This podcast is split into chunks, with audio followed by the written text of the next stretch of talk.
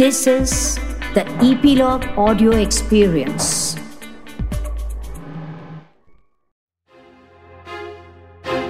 हतो वा प्राप्स्यासि स्वर्गम् जित्वा वा भोक्ष्यास्य महिम्। तस्मादुत्तिष्ठ कौन्तेय युद्धाय कृत निश्चय हे कुंती पुत्र अर्जुन, लड़ाई के मैदान में उतरो, दृढ़ निश्चय के साथ। करो या मरो। महाभारत की जंग शुरू होने से पहले अर्जुन जैसे वीर योद्धा भी कुछ डगमगा गए। क्योंकि सामने की सेना में कौन था? किन से उन्हें युद्ध करना था? अपने ही भाई, अपने सगे संबंधी, अपने मित्र, ये सब देखकर अर्जुन जैसे वीर योद्धा ने भी शस्त्र रख दिए और कहा, मेरे से लड़ाई नहीं हो सकती। तब भगवान श्री कृष्ण ने अर्जुन से कहा, आप लड़ाई कर रहे हैं शांति की स्थापना के लिए। यही धर्म है इस वक्त आपका। तो हे अर्जुन, लड़ाई के मैदान में उतरिए, एक दृढ़ निश्चय के साथ। करो या मरो, दोनों में ही जीत तुम्हारी है। करो या मरो फाइट टू विन इसी सिद्धांतों पर काम करती है हमारी भारतीय सेना। 1947 में आज़ादी मिलने के बाद हमारी भारतीय सेना ने कई सारे युद्ध लड़े हैं। पाकिस्तान और चाइना से। कहाँ भूले हैं हम? सितंबर 2016 में उरी में हुए आतंकवादी हमले को, जहाँ लगभग 17 सैनिकों की जान गई, जिसका जवाब भारतीय सेना ने सर्जिकल स्ट्राइक करके दिया। सर्जिकल स्ट्राइक में लाइन ऑफ़ कंट्रोल के उस तरफ़ जाकर टेररिस्ट के प्रशिक्षण या ट्रेनिंग कैंप्स को भारतीय सेना ने बर्बाद कर दिया। 14 फरवरी 2019 का पुलवामा में हुए आतंकवादी हमले को याद करिए, जहाँ लगभग 40 सीआरपीएफ के जवानों की जान गई, जिसका जवाब इंडियन एयरफोर्स ने एयर स्ट्राइक करके दिया। और हाल ही में पिछले साल 2020 जून में चीन की हरकत, लद्दाख में गलवान घाटी में अचानक चीन की सेना ने बातचीत के दौरान हमारे निहत्ते सैनिकों पर हमला कर दिया। जिसमें लगभग 20 जवानों की जान गई। लेकिन भारतीय सेना ने कड़ा मुकाबला कर चीन की सेना को वहाँ से खदेड़ दिया। तो भारतीय सेना हमेशा ईट का जवाब पत्थर से देने के लिए तैयार है। नमस्कार दोस्तों, मैं हूँ कर्नल शंकर गुरखा, भारतीय सेना का सिपाही, और आप सुन रहे हैं रक्षक ईपीलॉग मीडिया पर। रक्षक में हम भारतीय सेना की कुछ दिलचस्प बातें करते हैं और आज हम भारतीय सेना का इतिहास जानने की कोशिश करेंगे।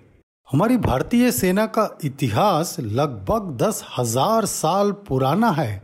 रामायण और महाभारत ही इसका फाउंडेशन यानी कि मूलभूत ढांचा है, जिसके चारों ओर भारतीय सेना की इमारत बनी है।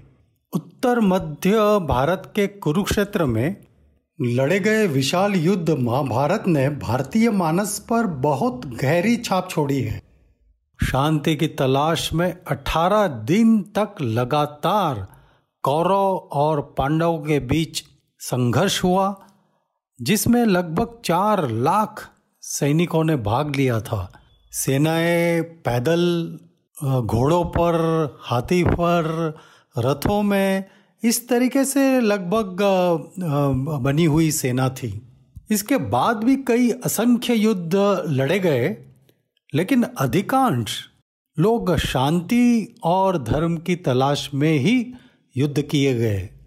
हथियारों का सहारा तभी लिया गया जब शांति को खतरा हो। भारत के प्राचीन ग्रंथ ऋग्वेद में कहा है may the sky be peaceful. May the atmosphere be peaceful may the earth be peaceful may eternal peace cometh upon us मतलब हर जगह सनातन शांति की स्थापना हो। Archaeological history of India dates back to more than 2500 BC Sindhu घाटी की सभ्यता सिंधु नदी के उत्तर पश्चिमी मैदानों में बसी थी। ऐसे ही कुछ सबूत लोथल और द्वारका के तटीय शहरों गुजरात में मिले हैं। और सिंधु घाटी में मोहनजोदाड़ो और हड़प्पा दो मुख्य शहर थे। लेकिन ये सभ्यता धीरे धीरे 1500 बीसी के दौरान खत्म हो गई। इकोलॉजिकल यानी कि क्लाइमेट चेंज की वजह से नदियों में पानी सूख गया और जो तटीय शहर थे, वहाँ पर बाढ़ आकर सारे शहर डूब गए। ये सभ्यता खत्म होने से हिंदू कुश पर्वत के माध्यम से उत्तर पश्चिमी आक्रमण मार्ग सदियों तक जो सुरक्षित था, अब खुल गया और धीरे धीरे कई एग्रेसिव ट्राइब्स जैसे कि Persians Greeks Turks Huns Mongols ने भारत पर इसी रास्ते से आर्थिक फ़ायदे के लिए हमला किया। और फिर वहाँ से घुसकर पश्चिम की तरफ़ जो प्लेन एरियाज़ था, उसमें भी अपनी जगह बनाकर अपनी स्थिति मज़बूत कर दी। लेकिन कोई भी जाति इससे आगे दक्षिण में बढ़ नहीं पाई। इसके मुख्य तीन कारण थे। सबसे पहला टरेन या जोग्राफिकल एरिया आप देखेंगे दक्षिण में आमतौर पर विंध्य पर्वत के ढके जंगल है। इसके अलावा पश्चिमी तट और दक्कन प्लेटू क्षेत्र भी पहाड़ी और फॉरेस्ट से भरे हुए हैं। इसको पार करना सेना के लिए काफ़ी मुश्किल था।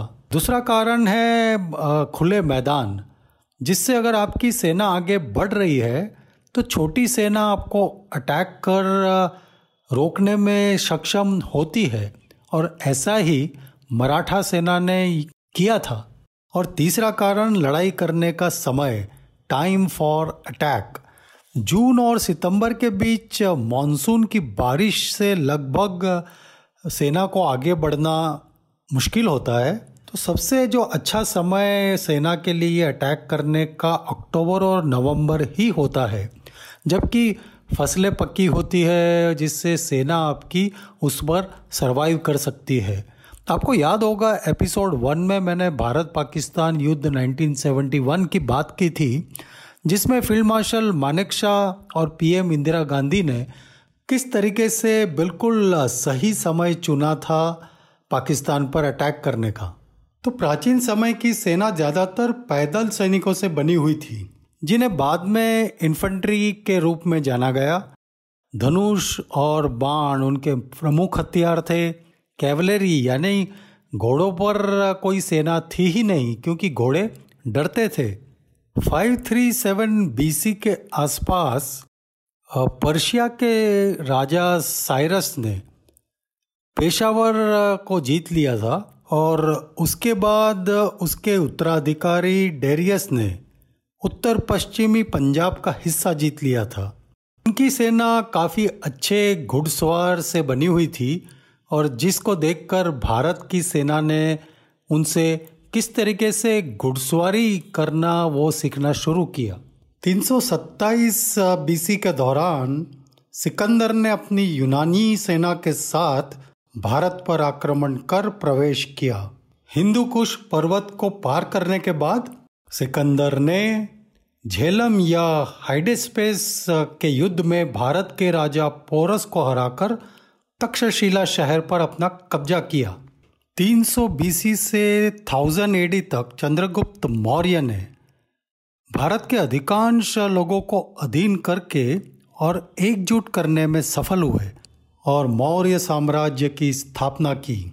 और इसी समय के दौरान कौटिल्य के अर्थशास्त्र को लिखा गया और अर्थशास्त्र सैन्य इतिहास के सबसे महत्वपूर्ण दस्तावेजों में से एक है, जिसमें सरकार कानून, युद्ध युद्ध की नीतियाँ के बारे में बहुत विस्तार से लिखा गया है। मौर्य साम्राज्य को अशोक और हर्षवर्धन ने और भी फैलाया।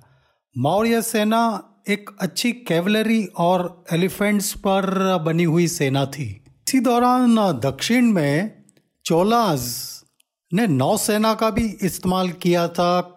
कोरोमंडल कोस से, और उन्होंने eastern India, Pennsylvania, Sri Lanka, Malaya, Java, Sumatra, Thailand और वियतनाम तक अपनी पहुँच बनाई थी। लेकिन इतने लंबे समय के शांति और समृद्धि के समय को देख, भारत के लोग कुछ सुस्त हो गए, जिसका फ़ायदा उठाया इस्लामिक राजाओं ने आक्रमण करके। तो यहाँ पर प्राचीन इतिहास खत्म होता है और 1100 से 1500 एडी तक मध्यकालीन युग की स्थापना हुई। नौ सौ सतानवे से 1030 एडी में तुर्की राजा सुल्तान मोहम्मद गजनी ने सत्रह बार भारत पर आक्रमण किए। उनके बाद मोहम्मद घोरी 1190 में पहले पृथ्वीराज से हार गए लेकिन फिर उन्होंने हमला कर दिल्ली सल्तनत की स्थापना की। तुर्की सेना अरबी घोड़ों पर सवार थी। काफ़ी तेज, गतिशील और काफ़ी उनमें लचीलापन था। उसके बाद तेरह सौ में तैमूर ने हमले किए। यह सब गतिविधियों को देखकर काबुल के राजा बाबर का भारत की तरफ़ ध्यान आकर्षित हुआ और 1525 में अपनी मुगल सेना के साथ भारत पर उन्होंने हमला बोल दिया और बाबर की सेना ने सबसे पहले तोपों का इस्तेमाल किया। 300 साल तक भारत पर मुगल साम्राज्य रहा। बारूद के आविष्कार और रॉकेट लॉन्चर के इस्तेमाल से सैनिकों की कैसे तैनाती की जाती है, उसमें काफ़ी परिवर्तन आ गया।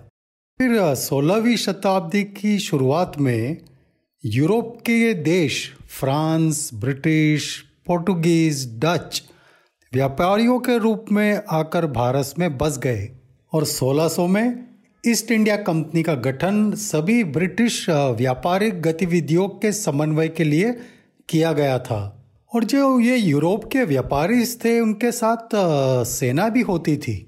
लेकिन मुगल साम्राज्य अपनी ऊंचाइयों को छू रहा था और उन्हें ऐसी सेनाओं से कोई खतरा नहीं लगा। मुगल साम्राज्य आंतरिक खतरों के साथ लड़ते लड़ते उसी में धीरे धीरे खत्म होने लगा। सबसे बड़ा हाथ शिवाजी के अंडर बसे मराठा साम्राज्य का था और इसका फ़ायदा उठाकर ब्रिटिशर्स ने धीरे धीरे अपना बेस मज़बूत बनाना शुरू किया। और 1640 में ब्रिटिश की ईस्ट इंडिया कंपनी ने अपना पहला पोस्ट सेंट जॉर्ज मद्रास के पास स्थापित किया, जो जल्द ही उनका मुख्यालय बन गया। फिर कोलकाता में फोर्ट विलियम और बॉम्बे में भी अपने गैरिसन की स्थापना कर दी। और इसी समय लगभग आधुनिक भारतीय सेना का निर्माण भी होने लगा। 1741 में सबसे पहले भारतीय की एक नियमित बटालियन बॉम्बे गैरिसन की रक्षा के लिए अस्तित्व में आई। मेजर स्ट्रिंगर लॉरेंस, जो कि भारतीय सेना के पिता के नाम पर भी जाने जाते हैं, उन्होंने रॉबर्ट क्लाइव के साथ मिलकर सत्रह सौ सत्तावन में भारतीय रेजिमेंट की स्थापना की। में एक ब्रिटिश कैप्टन, दो लेफ्टिनेंट, कई ब्रिटिश हवलदार 42 भारतीय हवलदार और लगभग 820 सिपाही थे। रॉबर्ट क्लाइव भारत का पहला ब्रिटिश अधिकारी था, जिसने ईस्ट इंडिया कंपनी की कीमत पर भारतीय सैनिकों को पूरी तरीके से सुसज्जित किया और उन्हें सरकार के नाम से जाना जाता था। यहाँ तक कि उन्होंने ब्रिटिश रेड कोट के साथ कपड़े पहनाए, इसलिए लाल पलटन शब्द अस्तित्व में आया। गवर्नर जनरल के लिए कमांडर इन चीफ के साथ औपचारिक सेना मुख्यालय भी बनाया गया। लगभग 1790 तक, ब्रिटिश भारतीय सेना की कुल ताकत अस्सी हज़ार तक पहुँच गई थी। मुख्य रूप से बंगाल, मद्रास और बॉम्बे ये तीन जगह पर लगी हुई थी। तो दोस्तों, आप समझ रहे होंगे कि कैसे ब्रिटिशर्स धीरे धीरे अपने पैर भारत के अंदर फैला रहे थे और 1850 तक अंग्रेज़ों ने काफ़ी भारत के और विदेशी सेनाओं को धीरे धीरे हराकर एक, अपनी दावेदारी पेश कर दी थी और लगभग भारत को एक जूट कर दिया था। टेलीग्राफ की शुरुआत हुई, रेलवे की कंस्ट्रक्शन की शुरुआत हुई तो इसकी वजह से भारत के जो दूर दूर के विभिन्न भाग थे, वो धीरे धीरे जुड़ने लगे और फिर आया भारतीय स्वतंत्रता के लिए सबसे पहला युद्ध, अठारह सौ सत्तावन का सिपाही विद्रोह। ब्रिटिश की सेना ईस्ट इंडिया कंपनी की मूल सेना और भारतीयों से बनी हुई थी तो अपने भारतीय सैनिकों में काफ़ी असंतोष था कुछ बातों को लेकर। तो तब बंगाल आर्मी में मेरठ से अठारह सौ सत्तावन में कुछ रेजिमेंट्स ने विद्रोह कर कर ब्रिटिश सैनिकों पर हमला बोलना शुरू किया। बंगाल सेना के लगभग तीन चौथाई सिपाही इसमें शामिल थे, लेकिन ब्रिटिशर्स ने धीरे धीरे दूसरे सिख और गुरखा सैनिकों का इस्तेमाल कर इसको दबाना शुरू किया और इसमें उन्हें कामयाबी मिली और फिर यह विद्रोह आगे बॉम्बे और मद्रास सेना तक नहीं पहुँच पाया। इसके बाद ब्रिटिश में एक अधिनियम पास कर क्राउन के तहत भारत को लाया गया। एक नवंबर अठारह सौ अट्ठावन को रानी विक्टोरिया ने भारत के शासन को ग्रहण किया। और फिर अंग्रेज़ों ने अपनी सेना का धीरे धीरे विस्तार कर लगभग नाइन्टी थाउज़ेंड सैनिक अपने और लगाए। हर गैरिसन में लगभग एक तिहाई ब्रिटिश सेना थी। अठारह में भारतीय सेना को चार कमांड में बांटा गया। ये चार कमांड थे मद्रास, पंजाब, बंगाल और बॉम्बे। 1902 में लॉर्ड किचनर को कमांडर इन चीफ बनाया गया और तुरंत ही उन्होंने भारतीय सेना का पुनर्गठन और पुनर्वितरण करने की जिम्मेवारी ले ली। 1903 से भारतीय बटालियनों को जाति के आधार पर नाम दिए गए, जैसे कि मद्रास, सिख, गुरखा, राजपूत, गढ़वाली, इस तरीके से। और भर्ती भी उसी हिसाब से होने लगी इन बटालियनों में, और 1908 तक लगभग एक लाख बावन हज़ार की स्ट्रॉन्ग सेना बन गई थी, जिसमें नौ डिवीज़न आठ घुड़सवार ब्रिगेड और अस्सी हज़ार से अधिक की आंतरिक सुरक्षा की टुकड़ियाँ शामिल थी। तो आपने देखा दोस्तों, किस तरीके से महाभारत के प्राचीन समय से शुरू कर मध्यकालीन युग में मुगल साम्राज्य और उसके बाद अंग्रेज़ों के राज के नीचे किस तरीके से भारतीय सेना का परिवर्तन होता रहा और लगभग ब्रिटिश पर ही आज की आधुनिक सेना का ढांचा बना हुआ है। और ब्रिटिश समय के दौरान भारत की सेना का इस्तेमाल सिर्फ़ भारत देश में ही नहीं रहा था। इसके बाद जो बड़े महायुद्ध हुए पहला और दूसरा विश्व युद्ध इसमें ब्रिटिश ने भारतीय सेना का भरपूर इस्तेमाल किया। भारत देश में नहीं, भारत से बाहर भी भारतीय सेना का इस्तेमाल किया गया और भारत की सेना ने भी कुछ कमी नहीं दिखाई। उन्होंने वहाँ जाकर पहले और दूसरे विश्व युद्ध में युद्ध की भूमिका बदल दी थी। और क्या हुआ पहले और दूसरे विश्व युद्ध में? भारत की सेना ने किस तरीके से युद्ध का नक्शा बदल दिया, इसको सुनने के लिए आपको हमसे जुड़ना पड़ेगा अगले एपिसोड में। तो दोस्तों, ये था भारतीय सेना का हज़ारों साल पुराना इतिहास, जिससे हमें दो चीज़ें सीखने को मिलती है। एक, अपने डिफेंस को हमेशा मज़बूत बनाए रखे। दूसरा एकता में ही ताकत है। तो कैसा लगा हमारा ये एपिसोड रक्षक का? अगर आपको ये एपिसोड पसंद आया तो एप्पल पॉडकास्ट पर फाइव स्टार से ज़रूर रेट करना। और अपने दोस्तों को भी इसे सुनाइए। मैं कर्नल शंकर गुरखा, रक्षक पॉडकास्ट पर ऐसे ही और एपिसोड लेकर आता रहूँगा। नए एपिसोड की जानकारी के लिए इपीलॉग मीडिया को सोशल मीडिया पर फॉलो करना। एक और बात ईपीलॉग डॉट मीडिया वेबसाइट या अपने पसंदीदार पॉडकास्ट स्ट्रीमिंग ऐप पर ज़रूर सब्सक्राइब कीजिए। जय हिंद।